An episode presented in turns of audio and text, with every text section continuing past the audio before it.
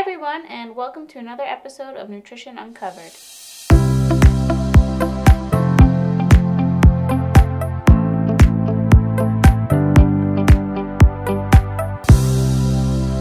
All right. Thank you, everyone, for joining us. This is another episode of Nutrition Uncovered. I'm Zoe. I'm joined with Sarah, Lori, and Wendy. So, we are going to talk about TikTok trends or social media nutritional trends that we've been seeing, and we're just going to either debunk some or um, confirm a few. So, we're going to start off with creatine. It has been seen all over social media, and people have been using creatine as an extra um, protein supplement to specifically women to like grow their glutes or to build muscle. Um, and I wanted to ask Wendy to start if it was essential for us to use creatine to grow our muscles. Sure. So creatine is a is an amino acid, um, and actually it's a non-essential amino acid because our bodies can create creatine too. So we can create between one and three grams of creatine just daily um, without even taking any any amino acids or protein in or animal protein in every day. So our body is actually capable of making creatine. So you know, we really don't need to take an additional supplement. Now, if you are working out, um, trying to build muscle, um, whether you're male or female, then you may have some additional needs for creatine, but you can actually get those from having some protein in your diet. So, for example, having, you know, two two medium sized chicken breasts is a great way to get in some creatine. Um, if you're plant based, there's other ways to combine to combine excuse me combine plant based proteins and get that those amounts in as well. Um, and your body will make up for that what you need um, if you're not getting it from your diet. So I think that's important to know. I did have a patient once that came in had a history of kidney stones, and I was looking at the diet, and it turned out um, he had been taking creatine because he was he had lost weight but was trying to build muscle. Um, and it wasn't a high dose. It was like you know it had been higher like 10 around 10 grams per day with a supplement but went down to five grams. But even that looking at how much the body because he didn't need that was having to actually rid that. Um, and when that happens when you have too much of something and it has to filter through the kidneys um, that can have a buildup, and especially someone who might be genetically vulnerable to kidney stones, that can actually build up and create um, stones, and that's very painful. So um, that was that was really essential for me saying, all right, well, we have to cut this out, and this probably will help with um, minimizing or eliminating the kidney stones altogether. Okay, sweet. So now we know that we don't really need to take an extra creatine supplement and we can just you know get it from our foods which is what we should be doing anyways that we want to emphasize to all of our listeners. Right. Um, too zoe i forgot to mention when you yeah. take a supplement you're only absorbing around 20 to 30 percent if it's in the supplement form versus if it's from the food you're absorbing 60 to 70 percent. Oh. So it's more bioavailable if you take it through food. Okay. Yeah, exactly. Sweet. Okay.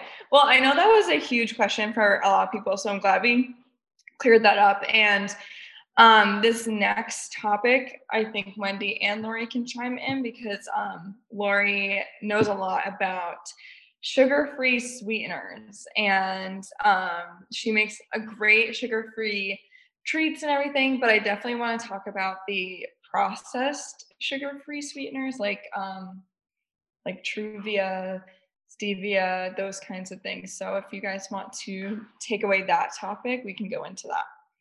Yeah, so the sugar-free sweeteners. So I have a lot of patients come in and you know they're using um, you know like a Gatorade Zero or they're drinking diet sodas, they're having light and fit yogurts, um, you know, they're having you know, salad dressings that have you know zero grams of sugar in it and so when you're looking at that there's a lot of substitutes that could account for that so aspartame um, and sucralose eh, which is Splenda. So you have a lot of these that have been around for a long time.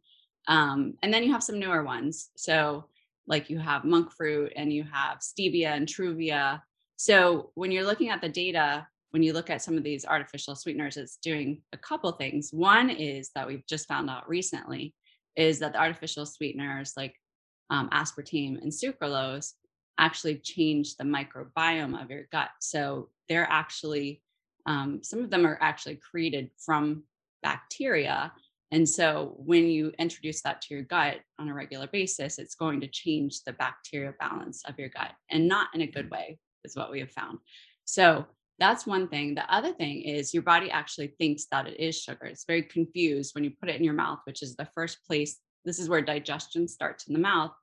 And your mouth is kind of sensing what you're eating so that your body can be prepared. So your body thinks it's sugar. But because artificial sweeteners are like a thousand times sweeter gram for gram than regular sugar, then your body is thinking, oh, she's getting ready to have this like huge hot fudge sundae with cream um, and you're really just having like a diet coke. So the body's prepared for this high sugar content so it starts releasing um, from the pancreas these beta cells release insulin but they're releasing a lot of insulin and then the blood sugars aren't going up because you just had a zero zero sugar or sugar free soda for example. So because of that your body has to respond by getting the blood you know releasing glucose from the, the muscles and, and the liver in order to get that back up. So what we're looking at is kind of a like I always explain it as like an engine that you're revving and then you're slamming on the brakes. And maybe in that day you're saving 120 calories, but in the long run, you're really burning out your engine. And that is going to over time lead to insulin resistance, which we know is associated with obesity, diabetes, heart disease, et cetera. So um, there are some that I do you know, I do like to recommend for patients. And one is stevia. So there's some actually good studies with stevia, and that's really made from a plant. So, but the less processed, the better. So if you could do like a liquid stevia, no alcohol, that's what I use. Um, versus like Truvia, which usually has some a, a product added to it to make it so that you can use it. So, but I do know that Lori makes some really good mock sweets. So, Lori, can you tell us what you use? Yes. Wendy, question. Um, just a question on erythritol. Erythritol, and I don't even know if I'm saying that properly. Can you just speak to that and then I yeah, so erythritol is a sugar alcohol, and I think it gained gained a lot of popularity with the ketogenic diet. So a lot of people, you know, even I've tried making some of these products before too, where you're making, you know, a dessert, and instead of sugar, you're adding a lot of this erythritol, which is a sugar alcohol. So basically a sugar alcohol. Anything that ends in OL is a sugar alcohol. Um, and it's really like a sugar and an alcohol. So we don't see necessarily the blood sugars go up because there's some malabsorption of that. So some of the side effects with sugar alcohols can be like gas, bloating, distension. So it can again disrupt kind of the microbiome and digestion again in the long run. And we really don't know the long term effects of a lot of these. They, you know, in small doses, it's probably having minimal effect, right? Like we we have xylitol has been used for many many years um, as like a natural antibacterial, but you're just using a tiny little like mint um, to kind of clean the teeth. Like over in Europe, they do that. But these massive amounts of these sugar alcohols, we do know like a sugar alcohol will kill a dog, right? Like if you're sugar free gum and the dog eats it, or sugar free chocolate, you know, sugar-free candies, it will kill a dog. They also use uh, sugar alcohols as a, you know, to kill flies and different pests and stuff. It is like a natural pesticide. So when you're looking at these like massive amounts that we're using that go undigested, undigested to the gut affect the, the bacteria balance. And, you know, we just don't know. So I would say try you don't need to have like all these like desserts and stuff and still have your way you know you if you want to avoid sugar still follow like a whole foods diet um, where you, you know if you're using if you really want something sweet try to go for a whole food that's going to give you that sweetness for example a piece of fruit so but lori when you do want those sweets sometimes you have to have them so can you tell us like again what you like to use when you're making those. Sure, I make, um, so I use honey and maple syrup. When I'm baking, I use the maple syrup. But when I, because if you bake with honey, it just turns into sugar when you heat it at that high heat. So I use both of those. And you know what really sweetens things is bananas. So if you make bananas really ripe, like I have these great cookies I make, and it's two overripe bananas, you just mash them up with a cup of oats two tablespoons of nut butter, and then you could throw a little teaspoon of maple syrup, but you really don't even need anything in it. It's so sweet. Now you can, I put some of those Enjoy Life dark chocolate chips. They do have pure cane sugar. They don't have a lot, but it's all natural. It doesn't have anything artificial. But I just learned that my husband is uh, sugar cane is something that affects him. So last night I made the cookies and I used the 100% cacao nibs and I made it. And you know what? They don't taste like the dark chocolate chips, but they're good. They're a little crunchy. So, but there's no sugar in that at all. So that is a great option. And then I make, um, I it's another thing you can sweeten with is the medjool dates. Uh, that's a great sweetener, and you can actually make like a mousse with that, with the dates takes a little bit. You need a food processor, but I have so many recipes I could talk for the next hour. So I'll just stop here. I really, I need you to make all those desserts and bring them into the office because I still need to try your banana cookies. And I'll bring next time we'll, we'll, we'll try them. But um, yeah, so if anyone needs any sugar-free recipes, go to Lori. She has all of them. Um, and then kind of weaning off of sugar, but kind of staying in the same realm. There's been another trend about 10,000 calorie cheat days, or some people do 6,000. I'm not sure. But the last one I saw was 10,000 calories, where pretty much they wake up at 6 a.m.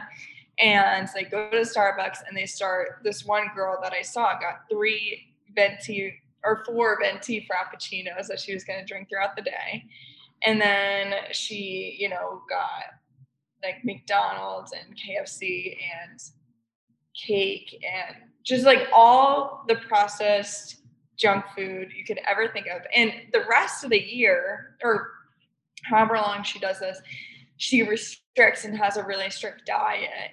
But she does the 10,000 calorie cheat days, to, I guess, to feed her cravings, but I assume that she doesn't feel that well after. And I was just wondering, I want to ask Sarah.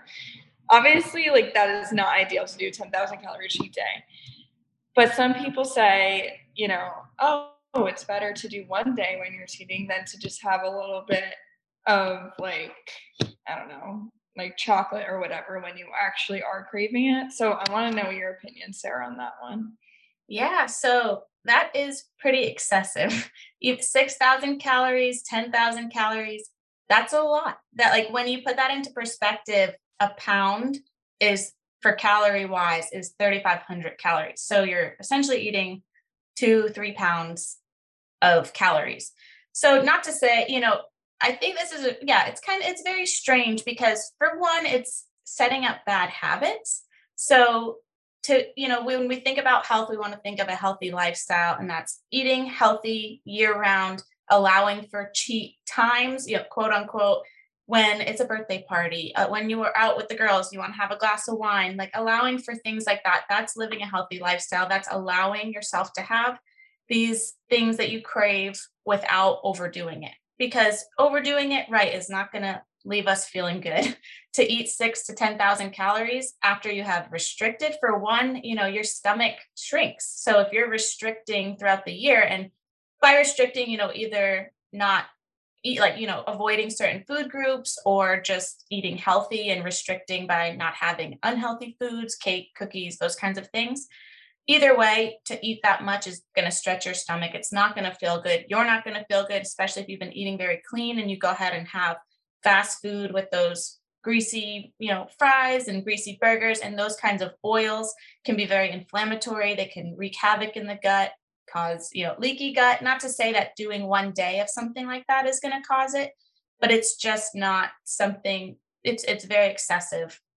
So in in short, I guess, you know, doing something like that it's not gonna one day of eating six to ten thousand calories is not gonna give you heart disease. It's not gonna you know give you diabetes right away like those kinds of things but it is creating bad habits and i would almost categorize it as an eating disorder with eating disorders we have binge eating where it's restricting and then binging you know and then can be you know throwing up after but even just that binge habit is is an eating disorder same as restricting is an eating disorder.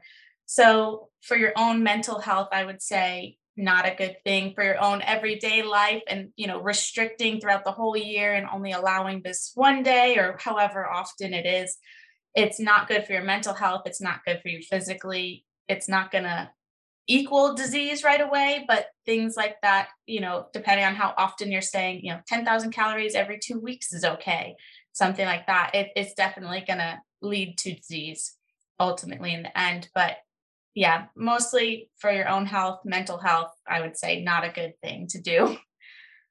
Uh, I was gonna say, yeah, like when you brought up the mental health aspect, I didn't even think of it as categories categorizing it as like in eating dis or eating disorder tendencies, but like when you think about it, it is like binging. Yes. But when you're restricting and then it's teaching people, oh, you can restrict all year or whatever, like to the extreme because you have this 10,000 calorie day.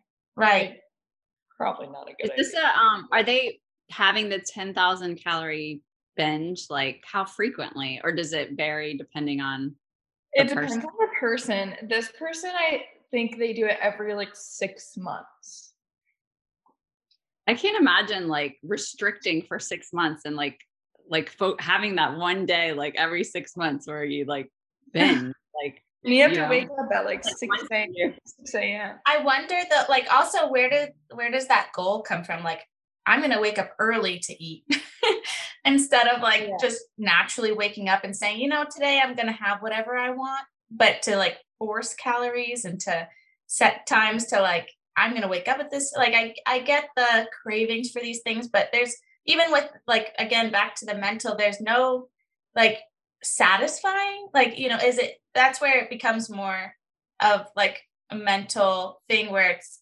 like when you eat the donuts when you drink those four starbucks when you have three cheeseburgers is it satisfying or is it more just like you're allowing yourself this day and yeah lori i'm sure you could probably like as far as health coaching goes i'm sure you have a lot to say on how you know just these habits are are not a good thing.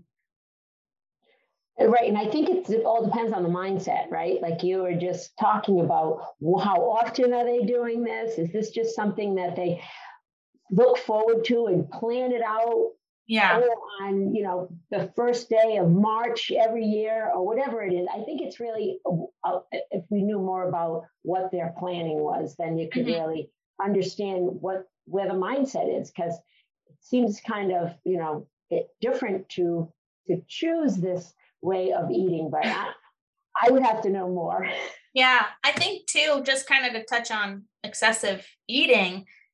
So six and ten thousand seems crazy, but I would say even three thousand. Like you know, if we're eating fifteen hundred calories to two thousand calories a day, like based on your activity, or even more. But if it's it's even double just what you have. If you eat 2000 calories, you're having 4000, like it's still just excessive and, and a lot. And again, just not good for your mental health, not good physically. So it doesn't have to be 10,000 calories, but even just eating that much is, is not good.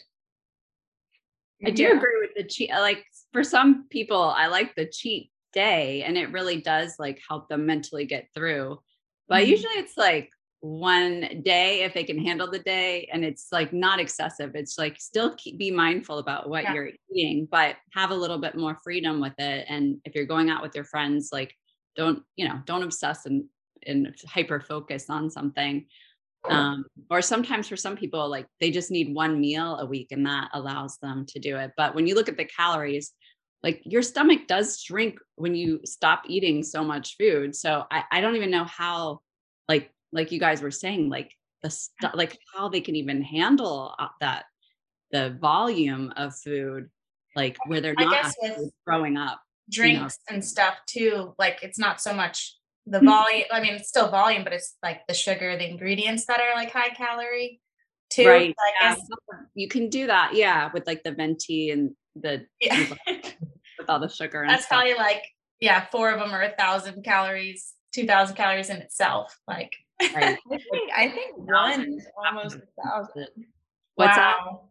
that? I think one venti. I have to look it up. Yeah, it's, it's a thousand. It's like yeah. close to that. So you got like almost four thousand right there. But yeah, if it was me, I personally just want to like when I am craving chocolate, just like have this chocolate and right. not like that one day to have yeah. like everything. Allow that's healthy. That's a healthy lifestyle. Allowing for it when you really want it, just having a little, not overdoing it, and going back to healthy eating and not, you know, harping on yourself for having it, not you know, stressing about it. Just get back into eating healthy and live each day like that. And I do think sometimes people, and I'll give myself included, was with sweets. Like I am challenged with sweets. So I had to get to a point where I only eat them at certain times. And I might look forward to that day where I have sweets. Now I do keep the healthy eating, but I do eat a good amount of sweets when I'm having a sweet day. It's nowhere near the range of the 10,000 calories, but I think some people look forward to that. And I know food rewards are not something that we we say is uh, beneficial, but sometimes it is beneficial if somebody is staying away from it and eating healthy and they look forward to, okay, I'm going to have that cake, whether it's a birthday party or if they're just going to drive to the store and, and, and get a piece of cake. Um, they look forward to those treats. And living a healthy lifestyle is something that we all, you know, that's we're proponents of, of eating that healthy lifestyle, but having that little cheat day or cheat meal or something is, I think, as long as it's not excessive, then it's still staying within the healthy guidelines.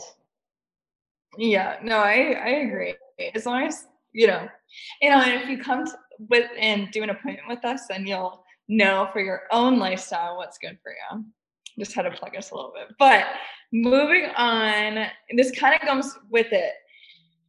There's a flat tummy um, brand, but people have been mixing. I just saw this. I saw this like five times on my feed, but they juice like half a lemon and half a teaspoon of coffee, like the instant coffee, I think, and hot water.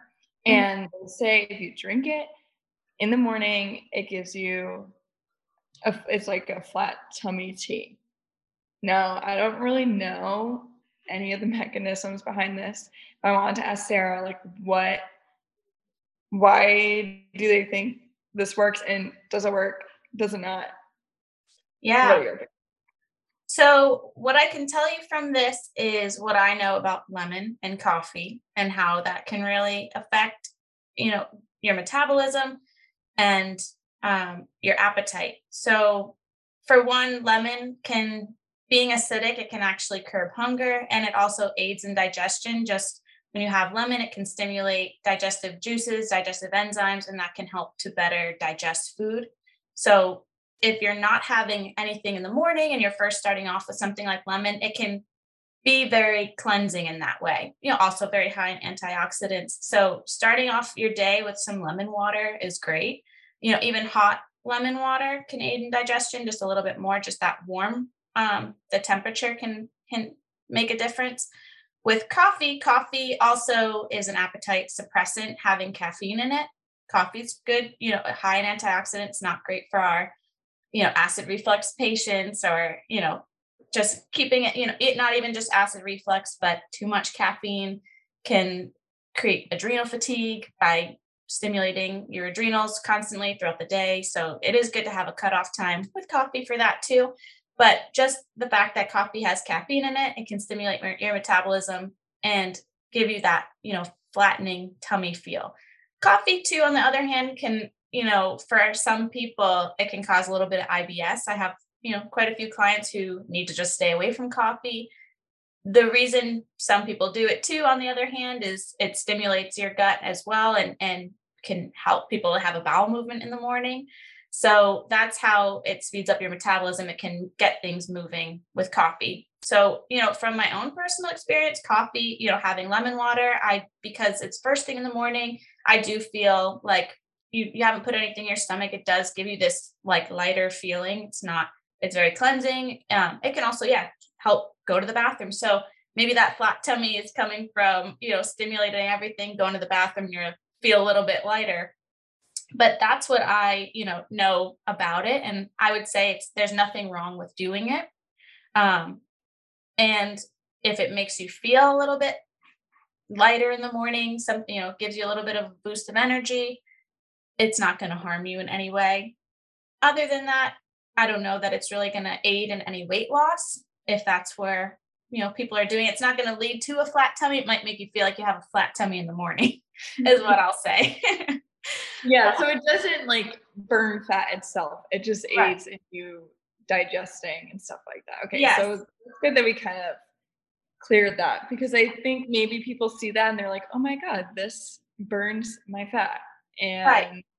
You know that's not and the case it'll help with digestion it can speed up your metabolism a little bit with the caffeine you know just having a cup of coffee but you can do that with some tea um, but yeah, it does, it will not equal having a flat tummy if you just don't change your habits, your right. exercise and, and dietary habits and just mm-hmm. do that in the morning. Uh, it's really a whole lifestyle. Yeah. Just an add on to that. so I had a patient last night who Lori knows about, and we did a food inflammation test on him. And um, one of his sensitivities came back as coffee, which does happen every once in a while. And I've had it just recently too for yeah. a client. Yep. And usually that client before they get the results back is like, just don't it. me coffee's on my list. you know, I don't know what I'll do. I'll die. You yeah. know, and so in this case, this was a GI patient with um, kind of chronic SIBO, which is small intestinal bacteria overgrowth, like gas, pain, bloating on a you know very mm-hmm. frequent basis that is treated with antibiotics, but usually returns. So we did a fit test so, but we just got the results back and reviewed those, but coffee was on there. And this patient was drinking a lot of coffee, like started the day off with coffee and kept drinking coffee like through the afternoon. So because that was kind of the first thing that was introduced to his body in the morning. So for some, you know, so again, personalized data, you know, you can't say across the board like, you know, one thing is going to work for everyone because you do have those individual patients who have their their own kind of biochemical makeup and it doesn't mix for them. And in this case, that patient, like coffee would made would have made his tummy bigger.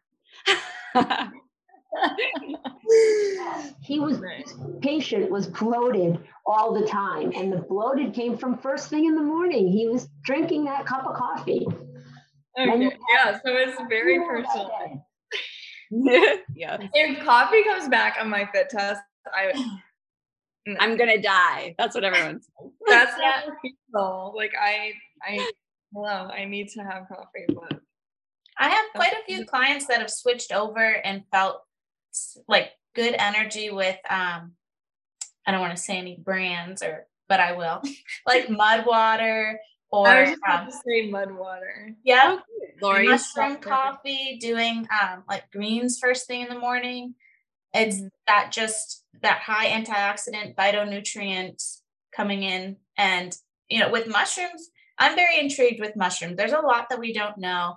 And, you know, if you just watch Fantastic Fungi, the documentary, I think it's on Netflix, it was so good. It just opened your eyes up to how much we don't know about mushrooms, how much mushrooms have survived throughout the years and have this interweb. This really blew my mind, like this interweb connection underground where they actually can send signals to different air like you know mushrooms over here that need the nutrition so they're going to send nutrition over there so they're very um they could they and a lot of them are have that anti the anti-cancerous properties too. Mm-hmm. we're gonna we'll talk about lion's mane on another episode. Yes. Oh, favorite mushroom. get enough of lion's mane. Oh and yeah. they're definitely becoming like more popular. People are seeing that mushrooms can really be beneficial in a lot of different ways, right? With focus, energy, but having those anti-cancerous properties. So I don't, you know, having mushroom coffee in the morning, something like that, like it's worth it to try different things, like especially if you do have some of those IBS symptoms or if it came up on your fit test. I think what it does come down to is we kind of want something warm in the morning, like something like have that hot lemon water, have like a warm mushroom coffee, something like that. Um, and it's just kind of that comforting feeling. I love coffee too. And I know my clients are like, but the smell, like it is. There's like something about the smell of coffee. We're like, we're a little bit addicted, but something else interesting I like found out recently is coffee. You know, it has caffeine, but it doesn't give you energy. It actually blocks the signals that you're tired. so oh, yes, and maybe I, I, should look a little more into that. Make sure because caffeine does, you know, give you that boost, but that caffeine I think is what's blocking those signals. It's not so much an energy boost. You're just like, I'm not tired. so know that. And you know, there's I, I also from personal experience too, having tea, green tea I do find a more sustainable energy throughout the day with tea. So there's something to mm-hmm. that as like, well. I like I agree. I think yeah. tea, like for me too, it's it doesn't, it's not like that the coffee where you get yes. like and then you crash. Tea does feel like it's just a mild, like elevated alertness. Yeah. You know, I do black tea every morning and um and every afternoon. And I don't drink any coffee. I'm like a convert converted Yeah. I need, to, I need to convert. And tea can be so beneficial in so many ways. Like just green tea in itself can help with gastritis. Like it's actually prescribed for like more a natural way if you have inflammation in your gut and you know even just yeah if you have acid reflux your esophagus the green tea can be really soothing very high in antioxidants and does have the caffeine too so you're getting that boost um, but yeah try some other things and it can work just the same. Yeah. Um, so I'm going to combine the next two topics with the few minutes we have, but um, let's talk about processed protein foods like um, protein cookies, protein chips, protein cupcakes. Um, and that kind of goes with like the fat free products like PB2, etc. So whoever wants to start off, we'll start off with talking about like the protein, processed protein foods, and then kind of move into the fat free products because a lot of those are like fat free. So whoever wants to start us off with that one. You want me to? Okay. Yeah, why not? Okay, all right. So protein. So I'll just mention a little bit about the protein. The one issue I have with protein is a lot of times they'll add soy protein isolate to the product. So you know, for example, a cereal that says like high protein cereal, um, you know, you'll you'll look and at the ingredients and it's like soy protein isolate. I'm not a big fan of soy protein isolate. Um, I'm not like a, totally against soy at all, like especially ferment organic fermented soy. You know, there's some great benefits to that, but soy protein isolate um, is like they've isolated this one piece of the soy plant and they've processed it and they put it in something to increase the the protein content and we have it has been associated with endocrine disruption so thyroid issues things like that so i'm a little hesitant about some of those high proteins if you're look you know look at the ingredients make sure um, you know look at what they're using for the protein content but if it's soy protein isolate that's the one where i'm like let's you know watch out for that um, that's all I'll say about that one. But as far as the fat-free products, like, okay, so I am a, you know, product of, you know, being a teenager and 20 something like in the 90s.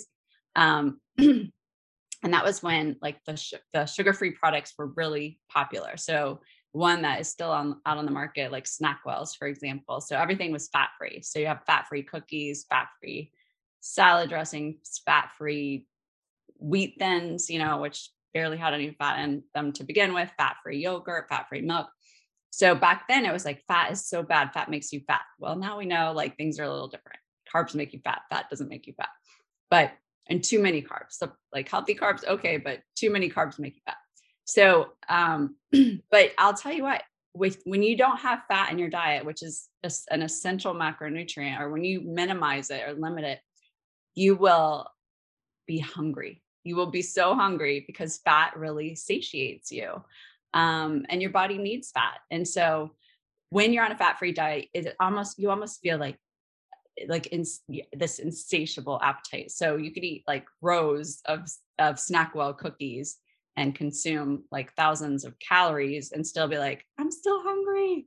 So without that fat, you're really not like it's not fat takes a while to digest in your your stomach. It has to emulsify so that's a process. So even if it's a little bit of fat it just it stays in your stomach. It makes you feel full and satisfied. It also like does a lot for your body your brain your heart protect your protects your heart. So but without it and then you have these really yummy like sugary cookies it's just like keep eating them away. And before you know it you've consumed like massive amounts of calories and that will convert to to fat. So you're really again doing yourself a disservice. So you know have the real like i would say like have the product like the least processed the better. So if you're going to have yogurt it's okay to do you know a, a, low fat or some you know sometimes even a whole yogurt is fine you're going to feel more satisfied you're going to have a smaller amount just naturally um, you're not going to keep like craving more and more and eating more and more and consuming way too many calories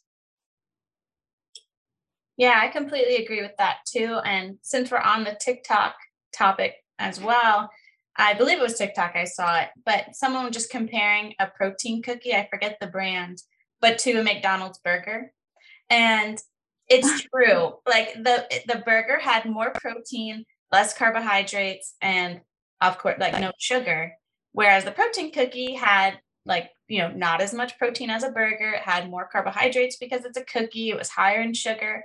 So it really does come down to eating more whole foods. You know, I do give some of my clients um, recommendations for protein cereals. They love protein, you know, they are like, I'm having cereal no matter what in the morning. Like there's a few brands that are out there sweetened with stevia that are high protein, high fiber. They're just a little cleaner and things like that. Like it's just supplementing, not having it a part of every day. I never, even with the a healthier cereal. I never recommend cereal in the morning. It's just not, you know, go for the whole foods. That's what's going to be more filling. It's going to have more protein. It's going to have that fiber and healthy fat that's going to keep you full. That is so important. We need it right for every mechanism in our body, our brain, our absorbing nutrients, those fat soluble vitamins. Um, so, really weigh your options and just try to go for least amount of steps from farm to table, which I'm not saying a McDonald's burger had less steps, but when you think even just having a burger over a protein cookie, look at you know look at the nutrition, look at the ingredients, and you'll see it's really less for a whole food, no matter what. So that's just my my take on protein everything because I do know protein's going to be digested slower too, so that's why it can be filling. But if you're removing the fat, it's not going to be as filling. Yeah, I no, I I saw that TikTok that you were talking about. I was like, yeah. Oh, Oh, um, true. You know, like I I was like a culprit too. I was like eating those protein cookies, and then I saw that TikTok, and I was like, oh my god, wait, that's bad. um, yeah, so that's it for this episode. I think we got a lot of info out so definitely like rewatch this or re-listen. But um, thank you for joining the RINT team. Make sure you follow us on Instagram. It's at RI Nutrition Therapy. We made a TikTok and it's actually integrative nutrition therapy now at, on TikTok. And then um, our um, website is rinutritiontherapy.com. You'll see everything that you need, supplements, making an appointment, programs, all that stuff. And we hope to see you next time.